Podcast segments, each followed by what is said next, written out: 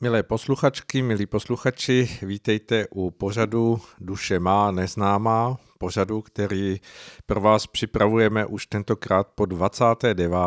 a věříme, že do posud všechna vysílání vám nějakým způsobem mohla být přínosná, prospěšná. Pokud se tomu tak děje, tak z toho máme velikou radost a proto jsme tu opět s panem Vítem Sirovým, kterého vítám. Zdravím všechny posluchače. Mhm, pěkný večer a no pojďme na to. Máme druhé vysílání mm, v roce 2020. Eh, je před námi stále ještě veliký díl eh, letošního roku a přesto už se událo mnoho věcí, které bez pochyby mnohého z nás eh, vede víc a víc k přemýšlení o tom, co se vůbec děje, co se okolo nás odehrává a jestli to tempo, kterým se věci odvíjí a přináší takřka s každým novým dnem nové mm, až takřka neuvěřitelné zprávy, které se k nám dostávají o tom, co se děje na druhém konci země koule nebo co se děje na druhém konci naší republiky, tak aby všechno to co, to, co takovýmto tempem pokračuje, tak abychom na to byli připraveni a měli jakousi vnitřní vědomost toho, že nic z toho, co se děje, se neděje jen tak samo o sobě, ale že všechno má nějaké důvody, eh, nějaké eh, hlubší kořeny, ze kterých se to nakonec stává tím viditelným děním okolo nás, tak právě proto je tu náš pořad a budeme o těchto věcech hovořit opět s jakýmsi výhledem i s jakými si poznatky, které snad eh, můžeme předat dále, jak se právě v těchto hm, časech orientovat a jak můžeme pomáhat sobě i druhým lidem. Pane Sirovi, povězte, uh, už vícekrát jsme hovořili právě i v souvislosti s tou kometou, která se myhla okolo země, nakonec z ní byl jen jakýsi takový odstín toho, co se dalo očekávat, ale přesto to byl uh, nesmírně zajímavý úkaz a určitě se ještě zpětně Eh, dostane k tomu, že každý takovýto malý posel má nějaký význam v tom běhu věcí tady na Zemi. A tak hm, je opět důvod, aby naši posluchači zvedli eh, svůj zrak k nočnímu nebi a dívali se, co se tam odehrává. Určitě tomu tak je. Stále doporučujeme v děle pozorovat znamení eh, na nebi. To, co teď jsem nalezl, mě to velmi zaujalo už to bylo konce minulého roku, eh, astronomové upozorňovali na to, že eh, obří hvězda Betelgeuse, eh, popíšu posluchačům, kde je, každý zřejmě zná znamení Orionu. Jsou to takové ty tři hvězdy, které jsou nádherně vidět, obzvlášť teďka na zimní obloze. Orion... Ano, to je vlastně ten, pardon, ten uh, známý pás Orionu, Přesně který tak. najde takřka každý, kdo pozvedne To se výjimečně nedá zrak. přehlédnout, jsou to tři hvězdy jako v přímce vedle sebe. Eh, Orion to má být jako nějaký bájný obr, on má takový ký, má ramena a když se na ně díváte zepředu, tak vlastně jeho levé rameno eh, tvoří tato to obří hvězda, se jí říká. Je nesmírně obrovská, no, teď jsem zapomněl kolika násobně větší než naše slunce. Říká se, že to jako je rudý Eh, je teda v této době, jako že to je vlastně je rudá hvězda. A hm, mimo jiné ještě bych jenom dodal jednu věc, že od nás vzdálená přibližně, teď oni se zajímavé jední astronomové nemohou velmi často dohodnout od 300 do 700 světelných let, což z toho astronomického hlediska je poměrně blízko. Je to za rohem. No, nemůžeme říct, ale je to blízko, už je to k nám, prostě to už je pocitovatelné. A astronomové už od konce toho minulého roku pozorují, že neustále se zeslabuje její jas. Kdysi to byla v prvních několik nejjasnějších hvězd na obloze a nyní klesla už asi pod 20. místo. Je otázka, jak se to ještě bude vyvíjet. Ale oni uvádějí, že za posledních 25 let, co to pozorují, nikdy nebyla tak slabá. A v podstatě no, oni to popisují takže jeden z těch možných vývojů je, že vlastně ta hvězda, jako kdyby jí dojde palivo a potom exploduje. Mělo by vytvořit takzvanou supernovu, to je známý takový pojem. A ta by měla údajně svou sítivostí e, soupeřit nejen s úplňkem, to znamená veliký jako úplněk, mělo by to být ta barva její popisují krásně modrá, modrobílá, něco jako když hoří třeba plamen autogenu. Měl jsem i videa, jak si to už představují, že by to mohlo být. Jasně modrou barvou, to je pro mě velmi zajímavé, protože ta mě aspoň je teda velmi blízká modrá barva a ještě obzvlášť takovémto eh, hvězdném představení. Eh, měla by i ve dne svítit, to je druhá věc, vlastně, že by měla vidět i na obloze. Tam je z hlediska té polohy, jak už jsem říkal, na moc velké vzdálenosti, takže když exploduje, tak je to obrovský výron různých druhů záření, včetně ultrafiolového. Uvádí se, že by to mohlo spálit eh, ozon v atmosféře, samozřejmě by to působilo i na nás. Tady k tomuto eh, se otevřeně já už pozoruji téměř každou noc, kdy teda je jasno, se dívám, protože hezky se mi pozoruje ten Orion přímo z okna. My samozřejmě nevíme, kdy to nastane. Astronomové uvádí, že to může nastat jak zítra, tak za tisíc let. To znamená, nechceme říci, že hned něco takového bude, ale tam je spíš si uvědom, potřeba uvědomit, ty dalekosáhlé změny jsou před námi určitě. Hmm, ten přerod naší země bude pokračovat, to už jsme si povídali. A pokud někoho napadne, že když by to bylo za tisíc let, že nás to nemusí zajímat, tak tam bychom to spíš ještě chtěli popsat trošičku jiným způsobem. My všichni víme, že se máme vlastně duchovně vyvíjet, aby jsme odešli na druhou stranu, pokud možno co nejzralejší. Nikdo z nás neví, kdy zemřeme, to je taky jasné. Může k tomu dojít někdy třeba nečekaně. A odneseme si na onen svět, na druhou stranu, přesně ten, tu úroveň toho našeho duchovního vývoje, nebo toho, co jsme se tady naučili, a samozřejmě potom buď můžeme pokračovat ještě v těch jemnohmotných úrovních, nebo se narodíme znova na tu zemi, ale právě ta startovní naše čára, vlastně to, z čeho my budeme e, dále pokračovat, je to, co tady už prožijeme. To znamená, jsem přesvědčen, i to, jak jsme se mnohokrát už tady povídali o kometě, tak e, tohle to je věc pro budoucnost, aby jsme víceméně už tyto děje dopředu prožívali a pochopili, že ten, tento svět on se musí změnit. To je téměř každému jasné, kdo se podívá, to už je jedno, jestli je to politické dění, jakékoliv jiné. A tam my pochopíme, že je třeba ta změna, si myslím, každý asi tak to tak vnímá, kdo nás poslouchá, a že k ní dojde. A my se musíme snažit skutečně už teď co nejvíce pochopit všechny ty souvislosti, aby jsme odstihli odložit všechny ty nesprávné postoje a co nejvíce se vnitřně vyvinuli. Už i kdyby jsme se toho nedočkali třeba v tomto roce, tak skutečně aby jsme ty podmínky pro to naše následující bytí měli co nejlepší, tak věřím tomu, že kromě toho, že to je hezké podívání se na oblohu, takže skutečně i toto je přínosné a můžeme v podstatě očekávat, že něco nám určitě bytostní, nějaké to vesmírné divadlo, nevíme kdy, ale někdy nám ho předvedou. Dobře, tak budeme sledovat to rameno eh, obra Oriona, eh, respektive hvězdu Betelgeuse, která se tam hm, třepotá a uvidíme, jestli se to očekávané hm, divadlo naplní nebo ne, ale i když budeme ten svůj pohled zaměřovat na svět okolo nás, přímo tady na Zemi, tak se samozřejmě setkáme s mnohými událostmi, které takřka vždy nesou hm, v tom podtextu toho svého názvu, že to je něco nej, eh, jsou největší požáry eh, v Austrálii, jaké, jaké mohly být, je mnoho dalších divů, které se odehrávají, hovořili jsme tady o tom už mnohokrát a e, naši posluchači bez pochyby v tom svém postupování, jakémsi obeznamování se toho e, svého vlastního e, nahlédnutí na smysl života a na to, že život se odehrává nejenom na této materiální rovině, ale že každý z nás žijeme především, tak jak jste zmiňoval, pro svůj duchovní vývoj, tak se ptají, jak, jak v této době obstát, jak v této době být natolik vnitřně silnými nebo vnitřně jistými sami v sobě, abychom mohli pomáhat druhým lidem, abychom třeba i to, co málo v sobě jsme si už uchopili, ujasnili, jak, jak to předávat, jak s tím pracovat dál.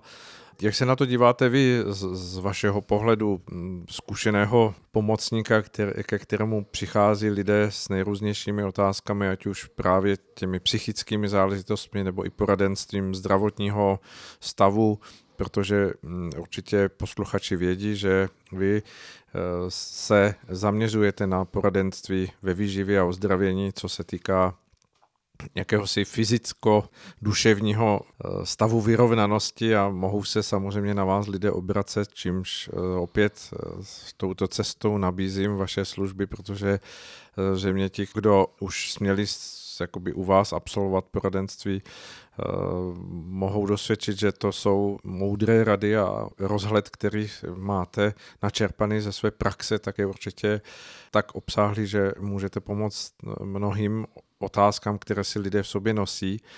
Tak jak pomáhat? Jak, jak byste se díval na to tom kontextu, že teď nás třeba poslouchají lidé, kteří si říkají, jak všechno toto sdělit druhým lidem, jak jim předat něco málo z toho, aby to prožívání těch událostí, které se okolo nás hromadí a stupňují, bylo i pro ty druhé lidi uchopitelné a zvládnutelné. Jsem přesvědčen, že téměř všichni, co se zabývají v podstatě nebo se snaží o duchovní vzestup a zabývají se těmito takovými oblastmi, to, co si tady povídáme, tak dochází k tomu, že aby ten člověk mohl přijímat, tak musí i dávat a dostávají se k tomu, že je třeba pomáhat. Hmm, to je celkem si myslím asi pro každého pochopitelné a můj názor je, že v jakémkoliv oboru, ať už člověk dělá cokoliv, může někdy někomu pomoci. Ale samozřejmě tam je potřeba si rozmyslet nebo víceméně procítit, aby to byla skutečná pomoc, která povede jenom vzhůru. Hmm, je taky známo takový ten obrat, že sloužit znamená pomáhat. Dává se to takhle k sobě toto. A teď, aby člověk skutečně, ta jeho pomoc byla službou nejvyššímu, tak i toto je třeba velmi dobře pochopit vlastně ten pojem, co to znamená pomáhat, protože já si myslím, že každý se setkal, a to už je jedno, jestli něco četl, slyšel, jak se snaží lidé nebo snažili v minulosti pomáhat eh, tím nesprávným způsobem.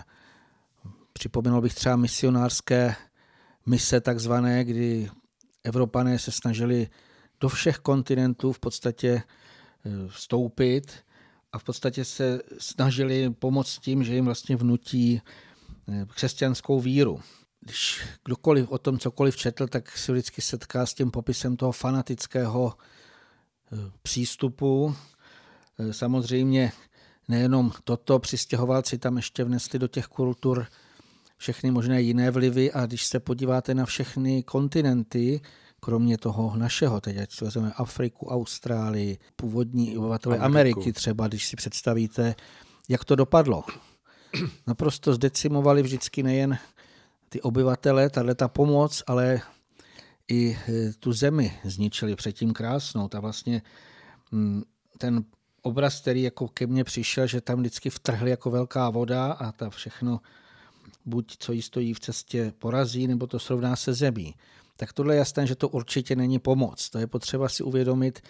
Víceméně z toho už vyplývá takový jeden pro mě alespoň poučení, že pomoc se nemá nikdy nikomu vnucovat pokud někdo chce pomoct, on má poprosit o tu pomoc. A ne, aby my jsme přišli, viděli, že ten člověk třeba má nějaký problém a teď mu začali podstrkovat, vnucovat, vy musíte dělat toto a tamto a vyvarovat se toho či onoho. To už je násilí a to už na té dušičce dělá nějaké, můžeme říci, takové ty nedobré eh, vibrace. Co se týká současné pomoci, tak eh, i lidé, kteří se považují za vzdělané, tak oni jsou velmi často rozumově přesvědčení, že druhým pomáhají. Něco se naučili ve škole, nebo jim to nařídí nadřízené organizace nebo někdo jiný a oni to vnucují. Já bych tady připomenul, samozřejmě nechci se naprosto dotknout lékařů, ale slyšel jsem pediatry samotné, kteří se káli, jak dlouho zaslechli někde od kohosi, že matky nemají kojit, že mají ty kojenci dostávat sunar nebo nějaké jiné sušené mléko A to bylo v podstatě jejich pomoc. Prostě někdo vymyslel, samozřejmě tam byly zjištné důvody, aby se prodával právě Sunar, že se to má takto dělat a kolik generací maminek doslova uvěřilo té zase představě těch pediatrů, kteří určitě asi chtěli pomáhat. Oni nebyli špatní, pouze přijali vadnou informaci. Jsou také samozřejmě velké diskuze o očkování, hlavně různými směsnými vakcínami a zase to někdo někomu vnucuje. Já si myslím, že každý napadnou ještě další příklady, kdy byli takzvanou úřední moci nuceni k něčemu, o čem vůbec nebyli přesvědčeni, že je prospěšné. A teď ještě, pokud by někdo měl tu odvahu a chtěl přesvědčit toho, kdo mu to nutí, teda, že to není nutné, tak eh, se mohl v podstatě setkat skutečně s fanatickým přístupem zastáncí těchto nařízení a můžou velmi často tvrdit, že to je naprosto nezbytné, musí, pomáhá to lidem. Víte, teď třeba údobí chřipek příklad a teďka se dovíte, jsou chřipky a neváhejte ani minutu s očkováním. Je to velmi zvláštní přístup, ale samozřejmě myslím si, že ty lidé, kteří tam píchají ty injekce, tak oni jsou většinou přesvědčeni, že pomáhají. Protože vůbec ale neví, co vlastně v té vakcíně třeba je, ale přesto to dělají. To znamená, tam vlastně je potřeba si uvědomit, že to určitě není pomoc. Co se týká i té, eh, plně takový bych řekl, jsou extremistické názory, třeba že něčí že vražda druhého člověka může druhým pomoci. A to na tom vlastně byly křesťanské církve. Po dlouhou dobu se je založeno jejich učení.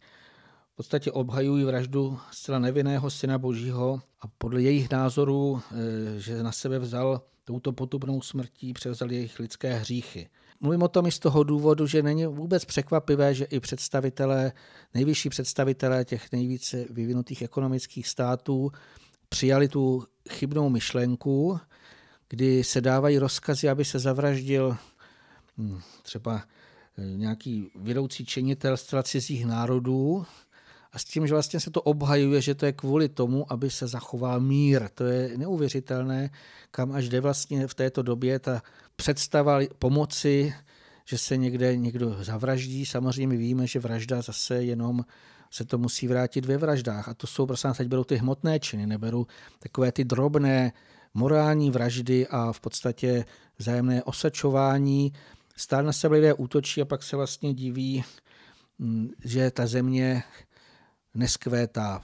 Tak to je otázka taková, když lidé pochopí, že skutečně tímto vším škodí, že to vůbec naprosto nemůžeme nazvat pomoc, pokud komukoliv cokoliv vnucujeme, anebo násilím se snažíme vynutit doslova jako jakousi změnu nebo nějaké zlepšení. To není žádná pomoc.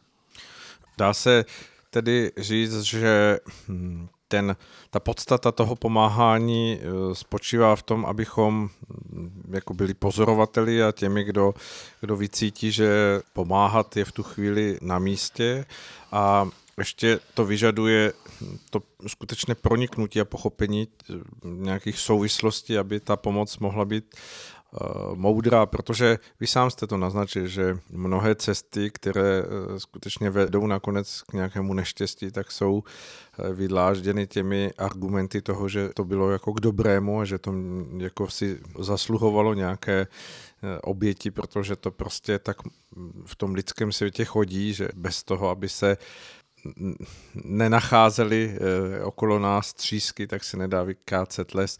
Jak v tomto směru tedy postupovat? Je to skutečně záležitost toho, aby každý, kdo, kdo je o něčem přesvědčený, že by mohlo druhému prospět, aby byl tím vyčkávajícím nebo mm, v tom postupu eh, vůči druhým lidem, aby byl v té vnitřní pohotovosti tak, aby skutečně až vnímá, že ten okamžik té pomoci aby mohl uh, být tím, kdo tomu druhému skutečně zprostředkuje tuto pomoc? Se správně řekl, že to musí být ta vnitřní pohotovost nebo vlastně vycitování, které vlastně v ten správný okamžik ve správnou dobu vnímá, jednak tady je třeba pomoc a jakou cestou. Ty předchozí, co jsem tady povídal, ty nesprávné příklady, pro mě je to eh, jenom důsledek výhradně rozumového vypočítavého způsobu uvažování. Už jsme o tom mluvili opakovaně, že přední mozek vlastně přebujel a on v té přebujelosti potlačí a dokáže i zcela utlumit eh, hlas svědomí. Ten samozřejmě by měl tomu člověku, pokud bychom mu naslouchali a správně ho vnímali, tam buď je to skrze něj náš duch, nám může i hned v mžiku nám dá ten impuls, je to správné, je to nesprávné, teď máš, teď nemáš. Samozřejmě i náš duchovní pomocník zase skrze naše svědomí nám může i v tomto případě napovídat. A pokud by lidé to nějakým způsobem skutečně vnímali, tak by nemohli ani dělat ty špatné věci, ani by nemohli nesprávně pomáhat. Tam je potřeba ještě doplnit jednu věc, že je to tento pořad o duševním zdraví, ještě takový jeden obraz, že vlastně náš mozek můžeme brát jako takový spojující uzel. Správně by se skrze něj přes ty jednotlivé mezičlánky, mez, přes můstek, zadní mozek měl projevit náš vlastní lidský duch, který tady na zemi chce něco uskutečňovat a on vycítí právě ten směr správný a i může nějaké to pořadí, co je potřeba tehdy udělat, co je správné.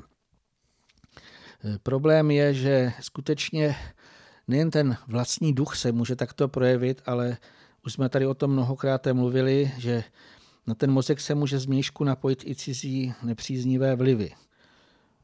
Mluvili jsme o furiích, o temných lidský, temný lidský duch zemřelý.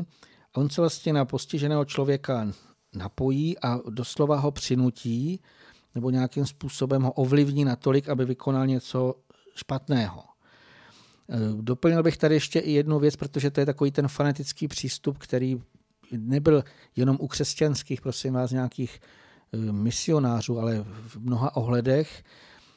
Proč vlastně dělali takové věci, že skutečně vraždili do dneška? Jsou nějaké sekty, které mačetami setnou hlavy kolika lidem, protože jim kdo si vnuknul, že kdo nebude sekát hříchů a nebude dělat to či ono, tak musí zemřít tak je potřeba si uvědomit, že když se toho člověka skutečně napojí, nebo on vnímá něco temného a tomu doslova nejen v tomu mozku vnutí ten zmatený názor, ale je tím i zpětně ovlivněn i ten přes právě tou obrácenou cestou, vlastně přes přední mozek, zadní mozek, až k lidskému duchu a je mu doslova vnucen i ten lidský duch je jako kdyby tím infikován, ovlivněn, že on potom je přesvědčen, že to musí dělat, že to vlastně je správné.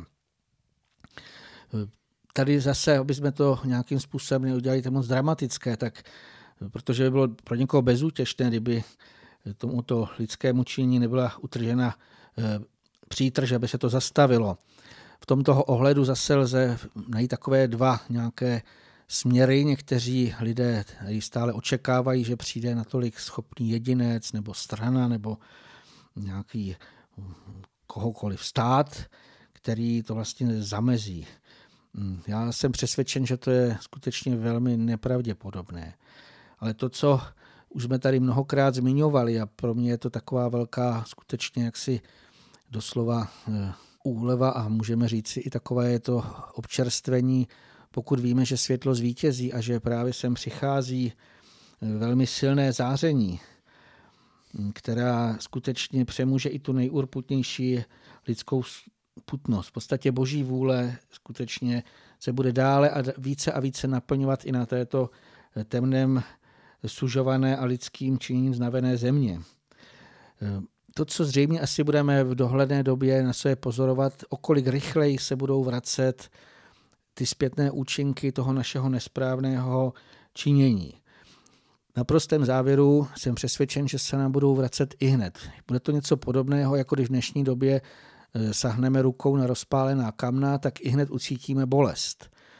Hmm, podobné to dle mého bude i v tom duševním slova smyslu, že bude stačit v budoucnosti nepatřičnou myšlenku, urážlivého zranícího slova a tak dále, že vlastně tomu člověku se to i hned vlátí silnou bolestí, převážně duševního druhu, ale vlastně, že na sebe budeme vnímat a všichni na sebe budou vnímat to eh, nesprávné činění a tam jsem přesvědčen právě v tomto ohledu, že skutečně eh, nám bude z hůry v tom pomoženo, protože lidé by se z toho, z mého, aspoň dle mého názoru, sami o sobě nedokázali dostat. Hmm.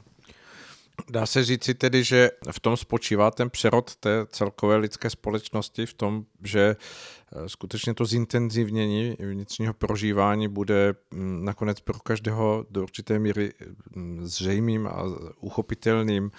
Mm, když se člověk rozhlédne, tak mu může vytanout to, že skutečně potkává spoustu lidí, kteří jsou opravdu otevření a, a vnímaví a přesto jako kdyby chyběla vnitřní odvaha nebo vnitřní síla k tomu, aby se ti lidé nakonec přece nezařídili podle jakéhosi společenského nastavení a přestože si v sobě nesou ten vnitřní rozpor toho, že eh, s něčím nemohou souhlasit a nebo vidí to, že, že by věci mohly jít jinými cestami, třeba i ty, které mohou oni ovlivnit v tom svém nejbližším okolí, tak nemají odvahu a sílu k tomu, aby tak konali.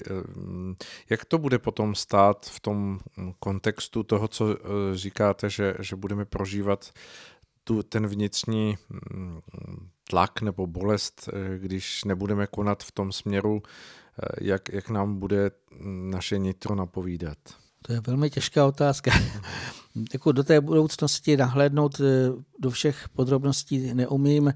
Já to chápu tak, že bude probíhat paralelně více dějů, kdy lidé budou jako kdyby přinucováni, aby tam, kde mají, kde skutečně jako je to smysluplné, aby něco dělali, aby něco, tvoři, aby něco vytvářeli, aby se projevili. Ale je tam potřeba si uvědomit, eh, co je potřeba změnit. V prvé řadě duch musí zesílit. On ten svůj tlak musí být schopen opravdu, jak teda se musí vzet mu doslova, jako ta touha něco změnit, zlepšit. Musí to jít znitra a ještě musí být i schopné ty přenosové všechny mezičlánky, ke kterým patří i lidský mozek, protože mnoho lidí, zase když se vracíme k tomu přebujelosti rozumu, on jako kdyby udusí i tu světlé chtění, kdy teda ten člověk cítí dost, tohle to už nemůžu třeba nechat tak, aby se to vyvíjelo v tom špatném. A teď ten rozum jako kdyby mu dá argumenty zcela protichůdné, ale ale vždyť, ale a teďka takové tam máte vždycky ty rozumové vytáčky a najednou se zase i to dobré chtění ztratí. Tohle to bylo velmi často i v minulosti. Z historie to vidíme, kolik lidských duchů v těch eh, nesmírně důležitých okamžicích, příklad třeba Pilát, když soudil Ježíše, on cítil, že to nemá dělat. On vlastně cítil, že je bez viny. On cítil, že by dokonce se rád učil u Ježíše, ale přesto ty rozumové výhody, které byly, ale by mi mohly mohl bych přijít o moc, jo? mohli by mi to či ono vytknout, eh, aby se to nějakým způsobem, jako kdyby, tak za, chtěl to co nejmenší, jako aby měl problémy, aby nebyly eh, povstání a tak dále. A to byly, byly jenom rozumové argumenty. A to si myslím, že každý prožil, kolikrát něco cítil, že má udělat nebo nemá udělat. To jsou vždycky dvě různé, eh, řekněme, protipóly, ale skutečně je to nějaký jako takový vnitřní impuls, a náš rozum velmi často to doslova převálcuje jak buldozer. Řekne, ale tohle je přece úplná hloupost, to není možné.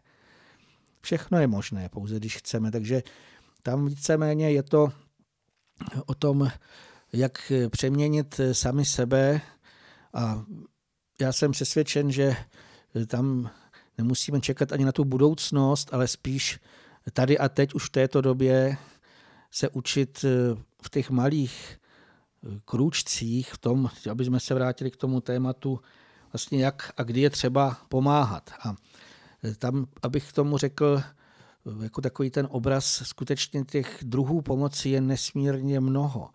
Nejsou jenom duchovní pomoci. Někdo si myslí, že nejvyšší pomoc je samozřejmě předat druhému duchovní vědění, aby on se mohl potom duchovně stoupat. To je pravda, ale v situaci, a které my zřejmě budeme i prožívat, eh, budou, nebo už prožíváme mnohokrát, tak eh, lidé velmi často trpí hmotně.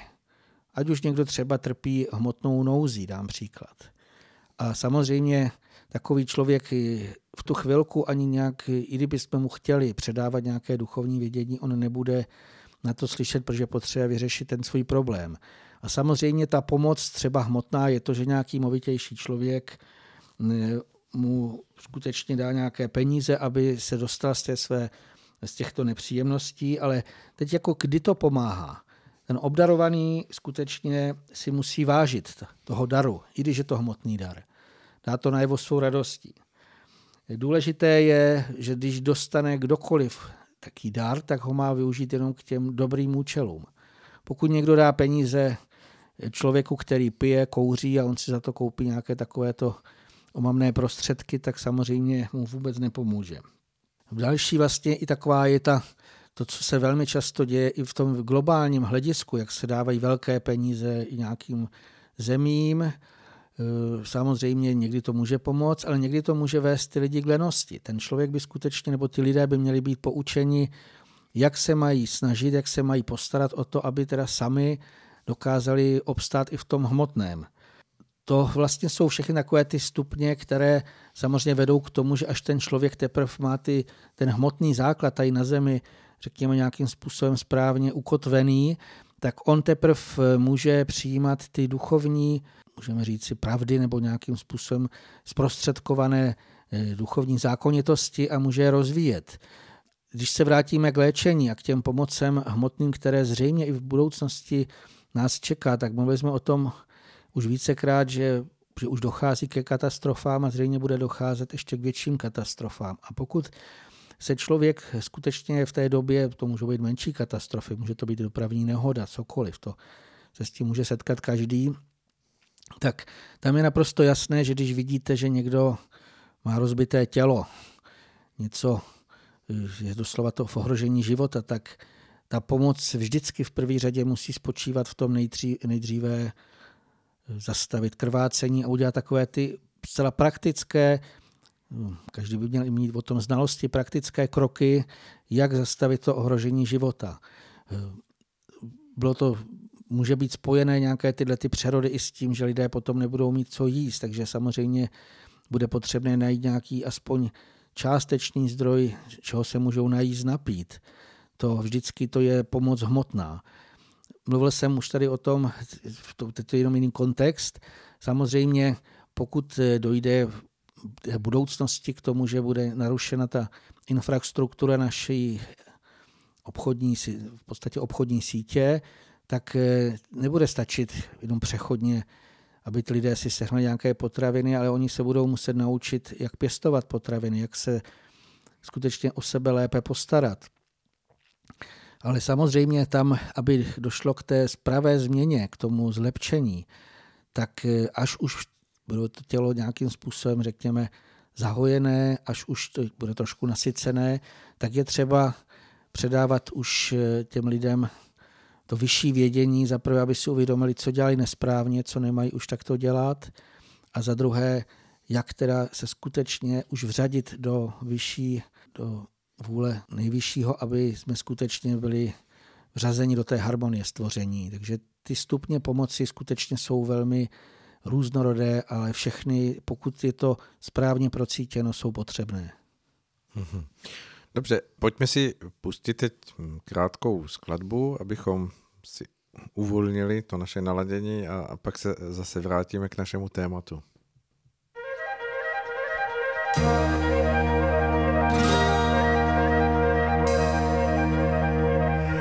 Kde pak ty ptáčku hnízdo máš?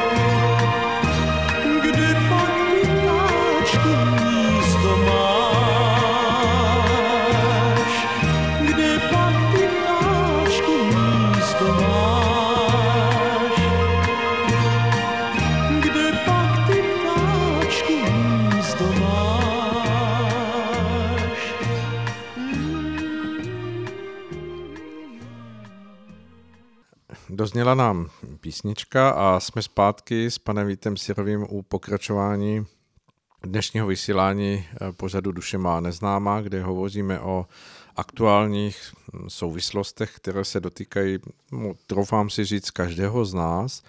A hm, hovoříme také o tom, jak se v těchto hm, souvislostech orientovat, jak, se, jak v nich procházet tak, abychom si zachovali svoji vnitřní čistou energii, abychom tím mohli procházet skutečně jako eh, stále vědomější, eh, zralejší, moudřejší lidé, kteří se eh, nenechají vtáhnout ničím, co se nabízí na té cestě jen tak samovolně, abychom se s tím spojili. A samozřejmě hovoříme i o tom, jak v těchto souvislostech pomáhat druhým lidem. A vy jste před mm, skladbou hovořil o mm, pojmu boží vůle, ono to tu zaznělo už víckrát eh, během dnešního povídání. Pojďme spojit to pomáhání s tím, jak eh, vlastně hledat ten klíč k tomu, aby eh, ta pomoc byla opravdu moudrá, účinná, mm, stupínek po stupínku poznávající jakousi zralost těch lidí, kterým chceme pomáhat a z toho odvozená právě ta forma pomoci, eh, jak to souvisí s tím hm, pojmem boží vůle, aby to nepůsobilo tak odtrženě, nebo aby to nebylo něčím, co se lidem zdá příliš vzdálené. Jsme tady v počátku říkali to, že vlastně ta správná pomoc eh, ji lze i popsat jako službu a službu nejvyššímu. A skutečně my sloužíme nejvyššímu tím, že dodržujeme jeho zákony, které on vložil do tohoto stvoření k naší záchraně, k našemu dobru, aby jednoznačně to vše šlo vlastně vzestupným směrem nahoru. Eh, tam vlastně mnoho lidí tu službu, když bych ještě tak ještě popsal malinko, může mít i o tom milný obraz, protože někdo to bere jako takové to otroctví nebo něco takového jako podřadného a přesto eh, služba to je jeden z nejvyšších vyznamenání lidského ducha zde na zemi, když skutečně slouží ale teď je potřeba tam opravdu dodat nejvyššímu. Nesloužit jenom lidem. To znamená to, co kdo na nás třeba chce, přestože to může vypadat krátkodobě, že to je výhodné, ale dlouhodobě to nevede vzhůru. Která vlastně služba, co je to, co můžeme nazvat věrnou službou nejvyššímu?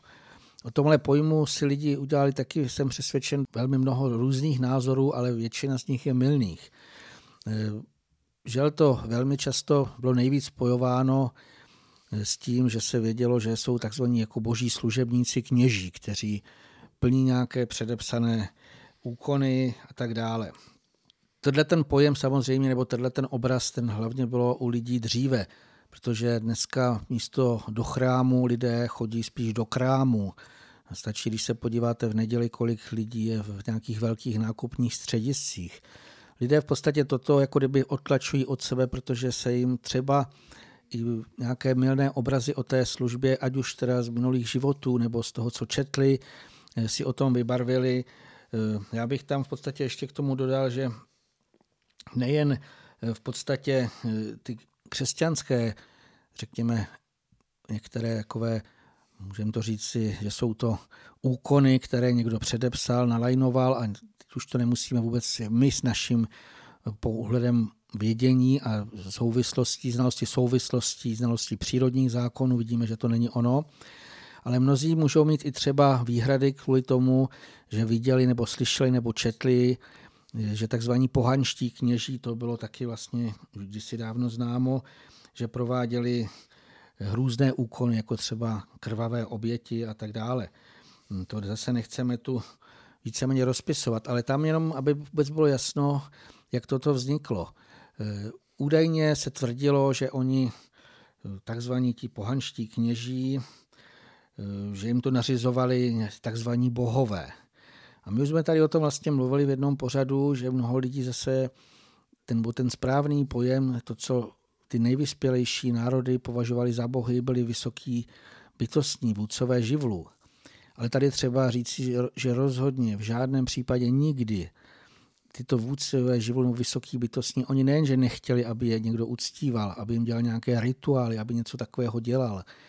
ty by to nikdy nic takového ani dali žádný podnět. To znamená, tyto pohanští kněží, oni už neviděli, nevnímali žádné vysoké bytostné, ale jenom přeludy nějakých těch temných nebo služebníků temnot a ty vlastně eh, předstírali, že jsou takzvaní bohové, oni se na sebe mohli vzít tvrdit, že jsou třeba Apolon, jsme o tom mluvili, že to je bytostný, vysoký bytostný slunce, nebo jiní. A v podstatě eh, dalo by se říct, že obalabutili lidi a oni vlastně tomu uvěřili.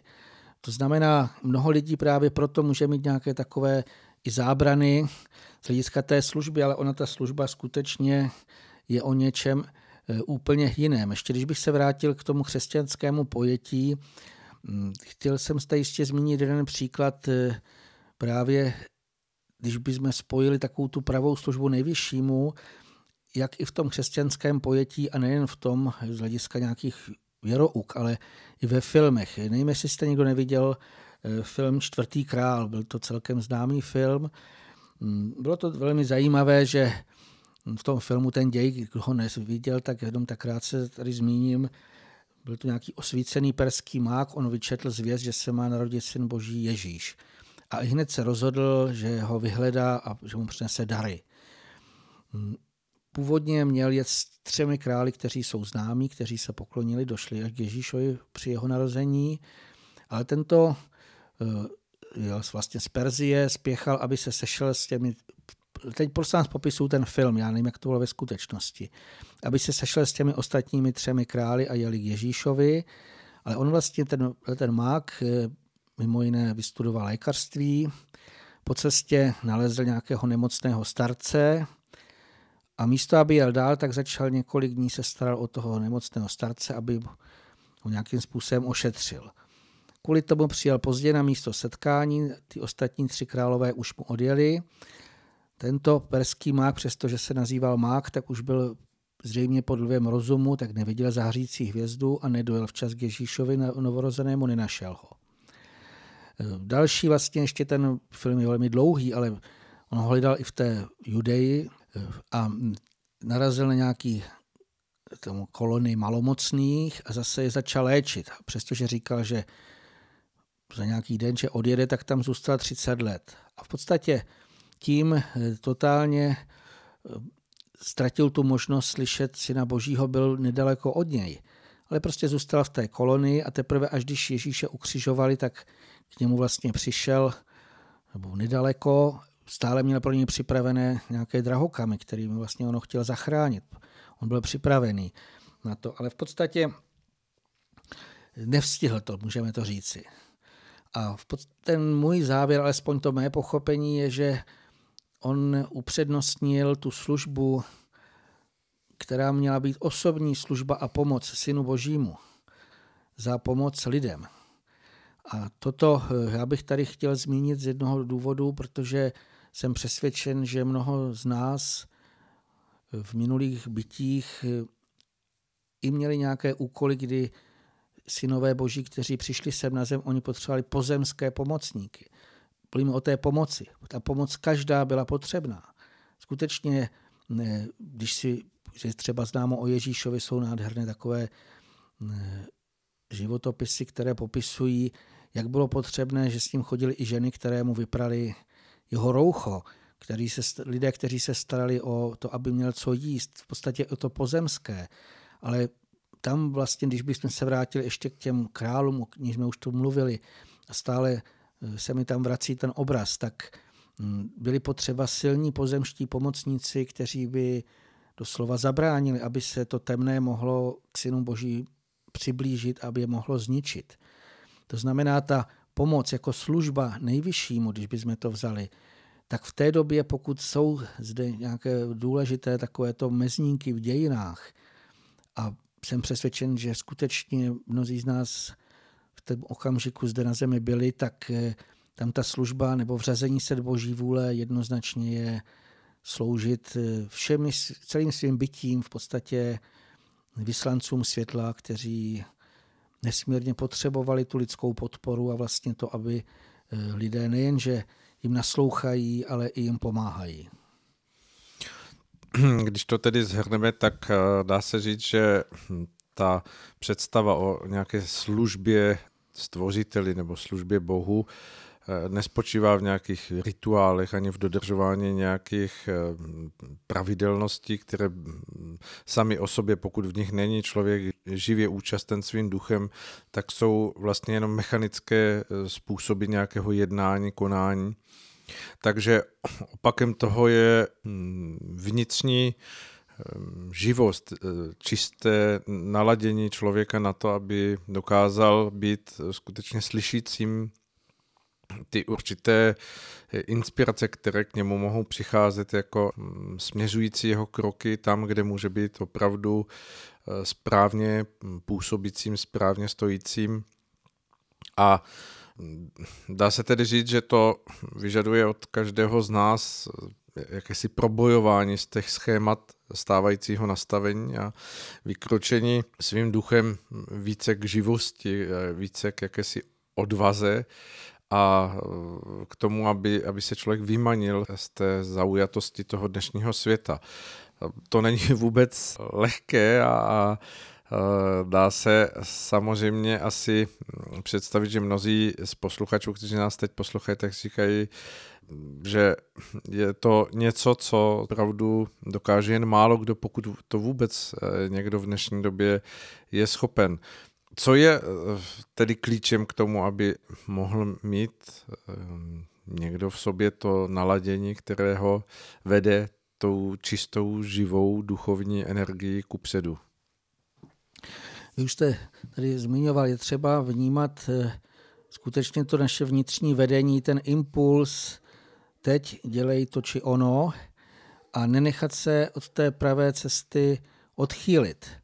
Víte, tam, eh, myslím si, že mnoho lidí, už jsem tady o tom tady před chvílečkou mluvil, mnoho lidí i třeba vnímá ty impulzy, ale ten svět je nějakým způsobem odkloní, takové ty vžité názory. Mluvil jste tady o tom, kolik lidí už ani v té dnešní, v tom dnešním pojetí, řekněme v jejich denodenních prožicích, v zaměstnání a vidí lidi kolem sebe, vidí různé média, tak eh, že už se ani nedokážou od toho otrhnout a přeladit, ale to je právě ten důležitý krok skutečně dokázat to se odtrhnout a uvědomit si mm, ten svůj duchovní poklad, který my máme, který má být vedoucím, určujícím směr a skutečně, mluvili jsme tady o tom mnohokrát, náš duch má vzplanout. A on skuteč, on má eh, vlastně dokázat, i když ty vnější, řekněme, ten vnější svět se zdá, že je proti nám třeba, nebo že většina lidí jde úplně jiným směrem, tak eh, není to naprosto vůbec, když si uvědomíme, jak je to protiklad. Jestli člověk eh, je tady na zemi, když si to představíme v tomto pohledu, jaký je to rozdíl, jestli je tady na zemi, aby řekněme, se vřadil do stáda, jak bych to nazval, nebo do toho denního, eh, to, co dělají ostatní, aby šel v jedné řadě s nimi. Myslím, že mnoho posluchačů prožilo i minulé systémy, znají, jak všichni pochodovali na 1. máje a mávali těmi mávátky. Už mnohokrát o tom bylo hezky mluveno, jak ta odvaha být jiný vlastně, jak je to nesmírně důležité, nejít s tím davem a každý vlastně, aby Eh, se vnitřně v prvé řadě probudil. To je, eh, proto k tomu vlastně o tom mluvíme. Hmm. Důležité je ještě jednu věc, abych se možná k tomu vrátil ještě z hlediska duševního eh, zdraví, tak si uvědomit, že my, když půjdeme do svého nitra, tak uvidíme jako v zrcadle mnohé. Samozřejmě každý může mít buď nějaké nádherné věmy, ale může mít i méně příjemné věmy. A teď je potřeba si uvědomit, to, co nás vede vpřed. Tak vždycky, prosím vás, bychom měli si uvědomit, že vpřed nás vede důvěra. Když bych vzal ten protiklad, to, co každého duševně doslova jako můžeme říct si paralizuje, kromě strachu, tak je to malomyslnost. U takových těch obrazů, které se k někomu můžou dostat, nebo pocitů, mnoho lidí právě nechce do toho svého nitra, mnoho lidí dokonce nedokáže, se říká, být ani v tichu dlouho, v úplném tichu, protože jako kdyby najednou začalo slyšet v něm cosi, co mu ukazuje třeba nesmyslnost jeho nějakých činů, tak eh, aby jsme vlastně toto dokázali i zpracovat, tak si ještě uvědomit, eh, když půjdeme do svého nitra a budeme tam naslouchat, k čemu náš ten náš duch nebo duchovní pomocník, k čemu nás nabádají. Aby jsme to dokázali ještě rozlišit od toho pozitivního, od té pozitivní motivace, což je vždycky u duchovních pomocníků, a od té nesprávné, řekněme, ovlivňování, což jsou různé temné útvary, tak já bych tady ještě chtěl zdůraznit jednu věc. Mnoho lidí se v dnešní době, kteří už zjistí třeba, že něco dělali špatně, utápí v různých vinách. Pokud skutečně uděláme nějaké provinění, tak samozřejmě můžeme cítit tu vinu, můžeme si i nad tím poplakat, ale prosím vás, neměli bychom v těchto těch, to jsou pocity pouze, zůstávat dlouho a sklouzávat se dolů. Ono to nic neřeší. Tedy když bychom si dali takový úplně pozemský příklad, pokud někdo jezdí autem, pojede po vedlejší silnici, nedá přednost autu, které jde po hlavní, nabourá do něj, nepomůže, když tam budeme lomit rukama a naříkat z cesty, ach co, já jsem to provedl. Tam skutečně musíme se snažit fyzicky, hmotně tu naši, pravu nějak, naši chybu nějak vyrovnat a napravit. To znamená, ta správná vlastně e, směr ku předu je něco činit. Když bychom řekli při té mouračce, tak samozřejmě mohlo se něco stát tomu člověku v druhém autě, tak pokud můžeme, tak mu budeme pomáhat. E, ta vina e, skutečně, jak si jsem přesvědčen, hlavně takové to dlouhé prožívání všech možných těch smutků, doslova i o tom hloubání, o tom, co je vlastně špatného. Nechtěli bychom, aby naše pořady vedly k tomu, aby se někdo začal doslova tím zabývat a říkat, ach, tady je všechno špatné. To vůbec nepomáhá. Pokud někdy někdo slyší doslova, že v něm něco vyvolává vinu, i zvnější, tak ve většině případů jsou to nějaké temné formy. To nejsou nikdy světlí pomocníci. Světlí pomocníci ty nám vždycky hm, pomáhají, aby jsme skutečně se probudili a aby jsme něco činili, včetně i toho pomáhání.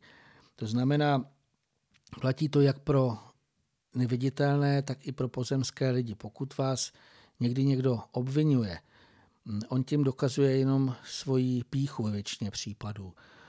Ježíš syn boží už si dávno říkal takové to známé, kdo je bez viny první, hoď kamenem. To znamená, ten, kdo je pokorný, tak nebude po druhých ani fyzicky, ani morálně ničím házet. V podstatě bude každý si sám snažit sebe zlepšit a nějakým způsobem nebude toho druhého nijak ani urážet, ani mu spílat ani ho obvinovat. To je velmi důležité. E,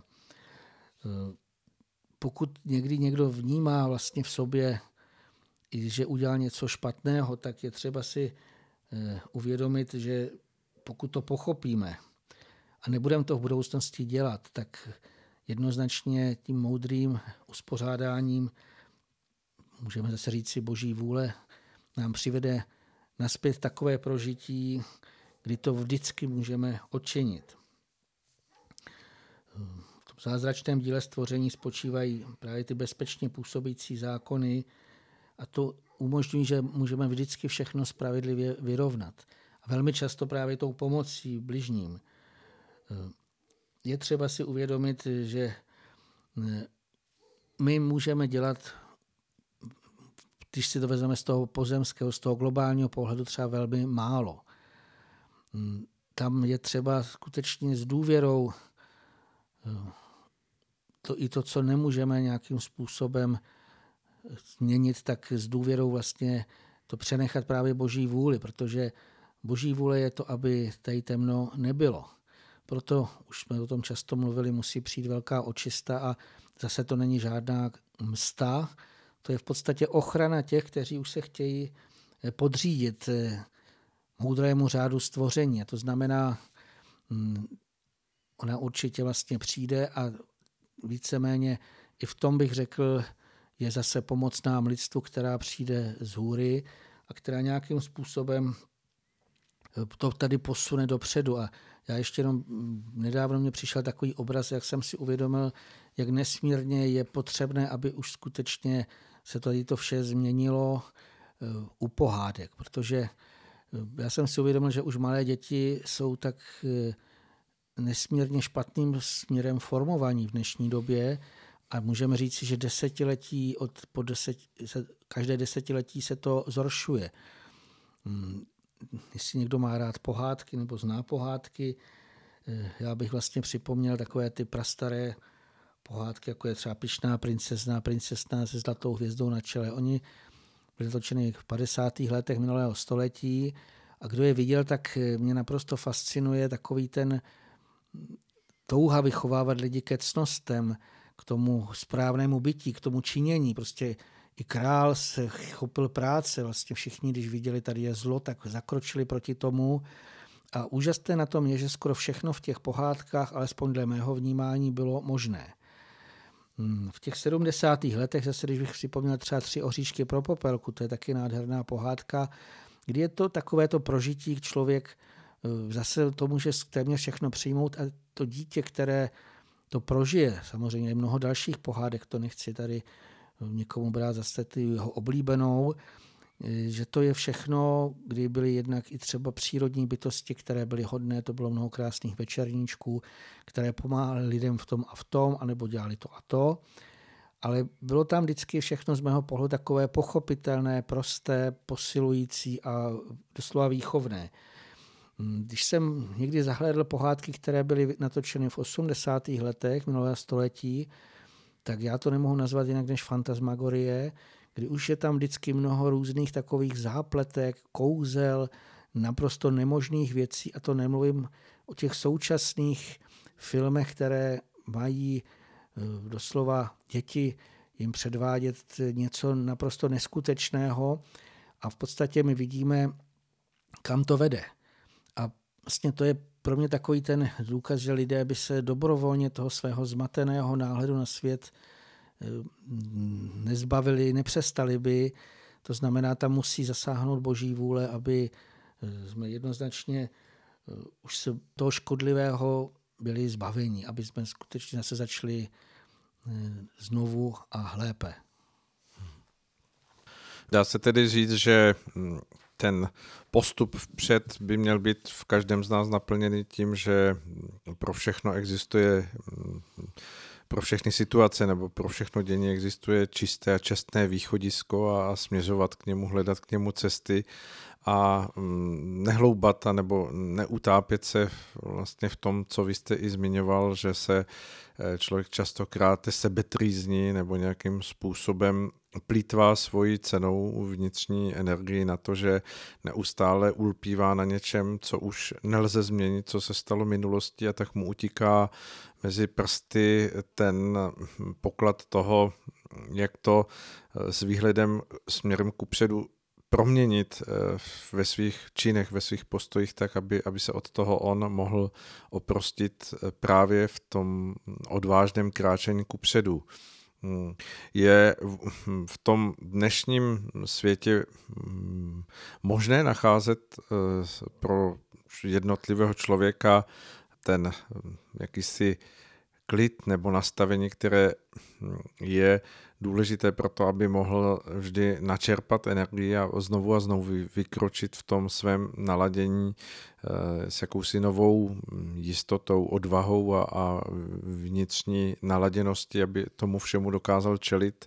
Co byste doporučil vy k tomu, aby když už selhávají pohádky a příběhy, eh, které eh, jste zmínil, že se skutečně opravdu stávají více a více mm, komplikovanějšími a složitějšími a opírající se o mnohé, mm, dá se říct, nemoudrosti, které se tam objevují jako náhražky za, za to mm, dávné eh, moudré nahlížení na život, které třeba dokázali v sobě nést naše babičky. Jak se jak se tedy k tomu dostat a vnitřně si najít ten svůj opěrný bod pro to, aby člověk mohl do dnešního světa znovu a znovu vcházet s jakousi naladěností eh, duchovní odvahy? Jak ta odvaha už je v tom, že odmítneme něco, eh, co se nám nelíbí a nebudeme dělat to, co nám neprospívá. Ještě jenom tak, jak jste tady zmínil, tom, když se někdo v těch svých dřívějších prohřešcích nebo vinách, když se tím jako sebe trýzní, tak když bychom se to vrátili do našeho pořadu, on se tím skutečně zraňuje a drásá ty svoje duševní záhaly. A právě tím, že každý z nás je jiný, každý má jinou startovní čáru, tak já si myslím, že, nebo aspoň já nejsem schopen říci, jak by to měli dělat všichni, protože každý je v nějakém stavu, ať už tím, kde žije, s kým žije, co dělá, čím se zabývá, tak ty jeho duševní záhaly v podstatě ve většině případů mají nějaké určité, můžeme říct, ranky až rány, až trhliny. A aby do nich nepronikalo to cizí, to, co vlastně toho ducha nějakým způsobem doslova odvádí od té jeho pravé cesty, tak tam je potřeba ta pomoc jednoznačně i na té duševní úrovni. Protože když jsme tady mnohokrát mluvili o duševních problémech, tak mluvili jsme právě o tom, že velmi často jsou důsledkem buď poškození určitého z těch duševních záholů, anebo zablokování toku potřebných energií. A ten člověk, přestože i třeba by chtěl, tak doslova to tělo je tak slabé, takové vyčerpané, že to nedokáže. Takže tam prosím vás je potřeba si uvědomit, že e, ta práce musí probíhat úplně na všech úrovních a velmi, řekl bych, převažujícím je vždycky potřeba, aby to šlo z nitra na venek, aby ten člověk už v té době, kdy je schopen přijmout nějakým způsobem poučení nebo alespoň jiný náhled na nějaký ten svůj eh, nesprávný způsob projevu, tak aby on navenek eh, jednak pochopí, kde dělá tu chybu a jak se to dá napravit. Ten duch by se měl skutečně rozjasnit a s čistou důvěrou poprosit o pomoc z hůry. To je další důležitý, prosím vás, aspekt. Mnoho, často jsme tady mluvili o těch duševních různých záhalech. I jsme o tom říkali, že vlastně formují bytostní, jsou různé druhy bytostných pomocníků, jsou tu takový tkalci. Když někdo viděl tkalcovský stav, tak tam se vlastně nitě kříží a podobně se kříží i určité eh, proudy záření, které vytváří ty duševní záhaly. A samozřejmě kromě pomoc nejvy, tu prozbu pomoc nejvyššímu, poprosit i ty malinké pomocníčky, kteří mohou ty duševní záhaly nějakým způsobem zacelit. I to, co se dostane třeba do eh, mozku, nějaké takové ty nesprávné informace, ať už nejen pohádky, v podstatě cokoliv zavádějícího, tak i toto je třeba napravit. Začít cestou zevnitř a samozřejmě pokud je to správné, to, jako ten, náš, to naše usilování, tím, že vlastně prozáříme i ty duševní záhaly, tak bytostní můžou dokonce potom utkat ty nové, které jsou zářivější, než ty byly předchozí. I když tam byly nějaké opravdu poškození, můžou i obnovit tok energií.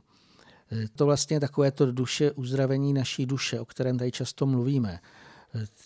Jsem přesvědčen, že v dnešní době bude docházet k mnoha takovýmto projevům.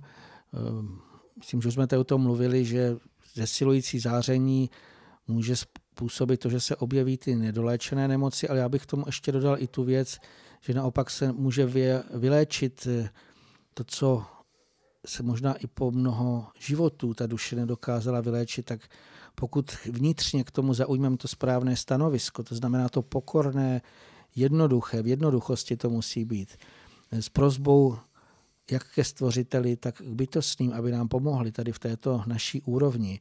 A samozřejmě oni nám můžou dát úplně přesné ještě rady, co tady a teď udělat z hlediska toho hmotného. To znamená ty různé pomocné prostředky, ať už jsou to bylinky, ale mluví se pouze o nich, ale ono je mnoho dalších prostředků. Teďka mně přichází, že jsou velmi potřebné i různé pryskyřice, z kterých se dají dělat jednoduše mastičky. To byly kdysi dávno známé léčebné prostředky. Je nesmírně mnoho hub, nejen ty léčivé, které se teďka všude možně prodávají, ale v podstatě i to, co nacházíme v přírodě. A to je vnitřní naslouchání a budeme se muset i tomuto učit vlastně, jak znova, nejen po té z hlediska toho jemného, ale jak pomoci bytostným, aby oni mohli přeformovat jak ty duševní záhaly, tak to naše eh, hrubohmotné tělo. Eh, tam, pokud by někdo ještě měl nějaký ten problém zdravotní dlouhodobý, tak je potřeba si uvědomit, že u někoho může dojít k vyléčení poměrně rychle, ale u někoho skutečně to trvá určitou i třeba delší dobu a i to má nějaký důvod. To je, když ten člověk potřebuje třeba rozvíjet trpělivost, pokoru, důvěru, zesílit k té víře v Boha, tak on musí skutečně i déle třeba eh, ta jeho cesta k tomu vyléčení trvá delší dobu než u jiný. Hm, to, co vlastně lidé by se měli naučit, každý z nás, nejen lidé, každý z nás by se to měl naučit, nereptat vnitřně proti tomu, pokud se nám děje něco, co je nám v té době nepříjemné, ať už je to něco zvenčí nebo nějaká ta nemoc. Je znám Ježíšův výrok, ani vlast nespadne z vaší hlavy bez vůle mého otce, to znamená bez boží vůle. Všechno má nějakou příčinu, nějaký důvod. Totohle platí, možná někdo nás poslouchá, kdo ve svém okolí má třeba někoho, kdo má nějaké vrozené vady nebo eh, nějaké odmládí se projevující nemoci.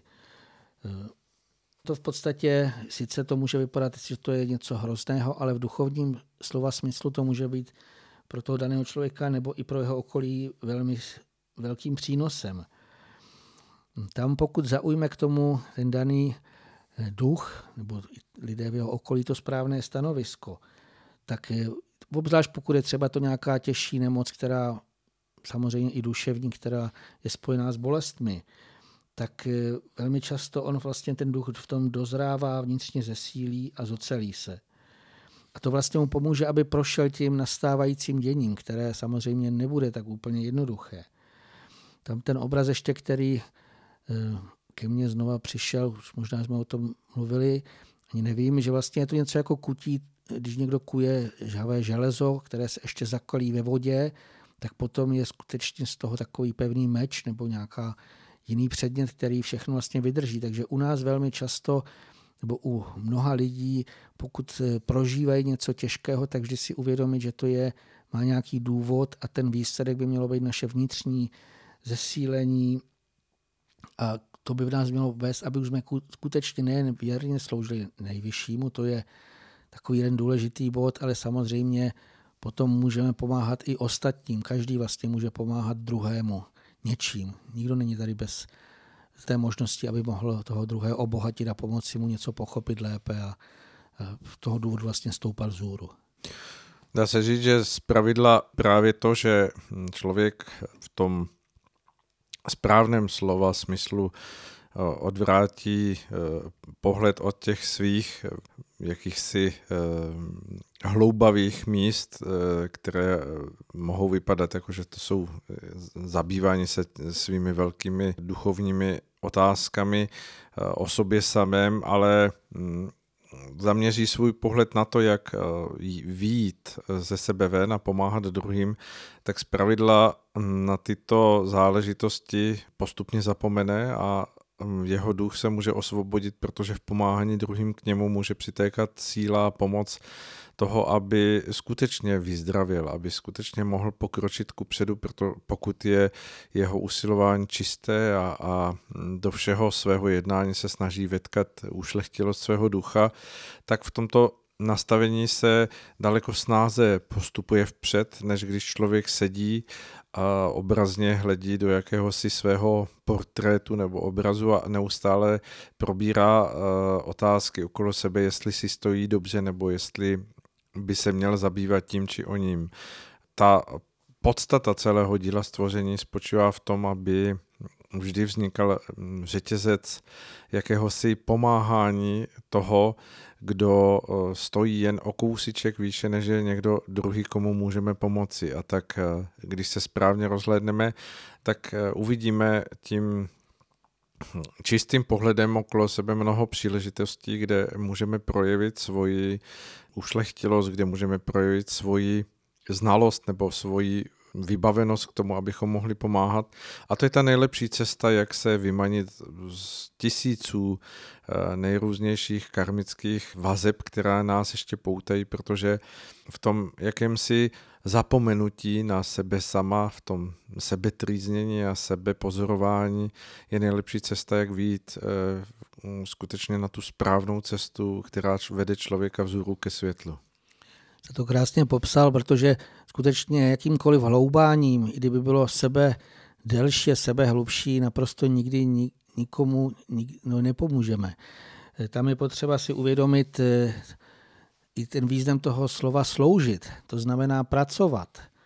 A to znamená služba Bohu, aby jsme si už to vzali od toho, do toho, jak to má být, tak to vlastně znamená pracovat tady na zemi, na této pozemské úrovni ve smyslu božích zákonů. My se tím vlastně s tím zachvíváme a tím je naplňujeme. Můžeme to i vyjádřit jinak. Vůli boží přeměnit zde na zemi v čin.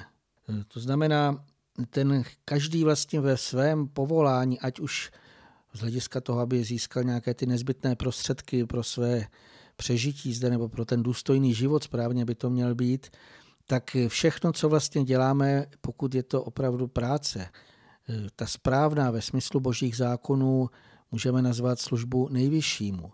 A to je potřeba si uvědomit, že lidé že v dnešní době žijí moc v mozku, v rozumu, místo aby eh, právě toto naplňovali tou prací. Když bych se vrátil k těm krásným pohádkám, já nevím, jestli jste je viděli, ale mě vždycky tam fascinovalo právě to, že i králové anebo princové, že i oni eh, doslova vždycky věděli, co teda mají udělat a dělali to. Nebylo to v nějakém eh, právě v tom jenom myšlenkovém světě, ale v tom činění. Eh, to znamená, v podstatě pro nás je to takový ta výzva, že když se vřadíme do zákonu stvoření, zákonu nejvyššího, tak potom budeme vytvářet jenom taková díla, která ostatním i tomu danému člověku přináší radost, napomáhají k tomu eh, našemu duchovnímu vzestupu, k vývoji. Takže vždycky se dívat na to, co můžeme komu pomoci tady v této hmotě nějakým činem. Svým způsobem se dá říct, aby se člověk, nebo abychom se vymanili z té hm, jakési patlavosti, bezbřehosti věcí, které nemůžeme ovlivnit a nacházeli eh, před svým zrakem vždy cesty, kde můžeme být nápomocní a co můžeme změnit, kam dosáhnou naše ruce, kam došáhne naše znalost a, a naše schopnosti. A tam, abychom byli vždy ku pohotovosti eh, prospět druhým, přinést jim porozumění, eh, i kdyby to měl být jen úsměv nebo pohled našich očí. Každý ještě by se měl uvědomit, eh, že jakékoliv velké dílo se skládá z dílčích kroků. To znamená, eh, jsou lidé, kteří můžou pomoci ve velkých, někdo si říká, to už je skutečně velké dílo, ale ono v těch pohádkách moudrých právě to bylo tak krásně popsáno v těch mých oblíbených, že ten hrdina pomohl mravenečkům, když jim hořelo třeba mraveniště, jo, nějakým jiným zase zvířátkům, vlastně v tom, co doslova mu skříží cestu, to, co teoreticky může vypadat, že to není zase tak důležité, tak ono, každý ten čin je důležitý. A vždycky z hlediska duševního zdraví je třeba, aby člověk si sám se mohl vážit, aby něco e, dokazoval a nepřemýšlel o tom, jak velké činy má udělat, nepřemýšlel o tom, co všechno vlastně na něj čeká, nebo konkrétně se do té minulosti se vracel, ale jenom se kolem sebe bděle rozhlížel. A skutečně šel tím životem a ten duch, on sám mu ukáže cestu, kam má přijít v té danou dobu a co vlastně má udělat. A i když se to může zdát jako úplná maličkost, jako že někdo někomu třeba podrží dveře nebo mu pomůže nastoupit někam, podá mu ruku pomocnou, pro někoho to může být úsměv, pro někoho to může být vlídné slovo. Když někdo malomyslný, tak eh, skutečně už třeba takový ten správný, v ten správný okamžik nějakým způsobem toho člověka povzbudit. Už to může být eh, velká pomoc právě tomu danému člověku. A skutečně dávat bděle pozor na každou tuto výzvu osudu, protože, jak už tady bylo řečeno, tím můžeme rozuzlit a vyrovnat eh, cokoliv jsme udělali kdykoliv špatně, tak ty příležitosti jsou nám doslova denodenně dávány před nás, aby jsme překonali i tu svoji lenost to udělat. A v podstatě pokud ten správný čin v ten správný okamžik vykonáme, tak nás to nesmírně vnitřně obohatí a může nás to i povznést duchovně. Tak a my jsme se dostali na samý závěr našeho povídání, protože vidím, že podle času už je nejvyšší čas, abychom předali hm, prostor v dalšímu vysílání, tak eh, co řekneme jednou větou úplně na závěr? Já přeju každému, aby eh, skutečně našel tu svoji cestičku životní, která bude dělat radost jemu i druhým a aby na té cestě se snažil pomáhat právě všem a všemu, všem bytostem. Víte, nejenom jiným lidem, všem bytostem a aby to, že vlastně udělá ten dobrý čin, tak i vnitru, aby mu to rozjasnilo toho jeho ducha a aby radostně skutečně mohl kráčet dál a dál. V podstatě ať už cokoliv je před námi, tak aby jsme to zvládli a pomáhali si navzájem. Hmm. Pokud nám to pomůže, můžeme se dívat na naše kráčení životem, že každý den je jakési navléknutí eh, nějakého korálku na eh, tu naši životní nit. A také na nás, abychom vždy mm, vybírali správně, co se nám dostává do rukou a aby ten mm, navléknutý dílek eh, obsahující jeden den v našem životě byl vždycky ten nejzářivější a abychom mohli mít radost z toho, že se na té šňůře našeho života objevilo opět místo, které bylo naším vnitřním přitakáním naplněno a prožito plně a celé. To je krásný obraz. Já přeju všem, aby si navlékali na tu nit života jenom takové ty nádherné, zářivé, světlé a doslova radostné korálky, které dělají ten nádherný náhrdelník těch jednotlivých dílků v našem životě, ale ten výsledek je krásný. Slyšenou. Mějte se krásně, děkujeme, že jste nás poslouchali a budeme se těšit na vysílání příště, které už bude opět kulaté, 30. vysílání našeho pořadu, takže věříme, že si nás opět pustíte.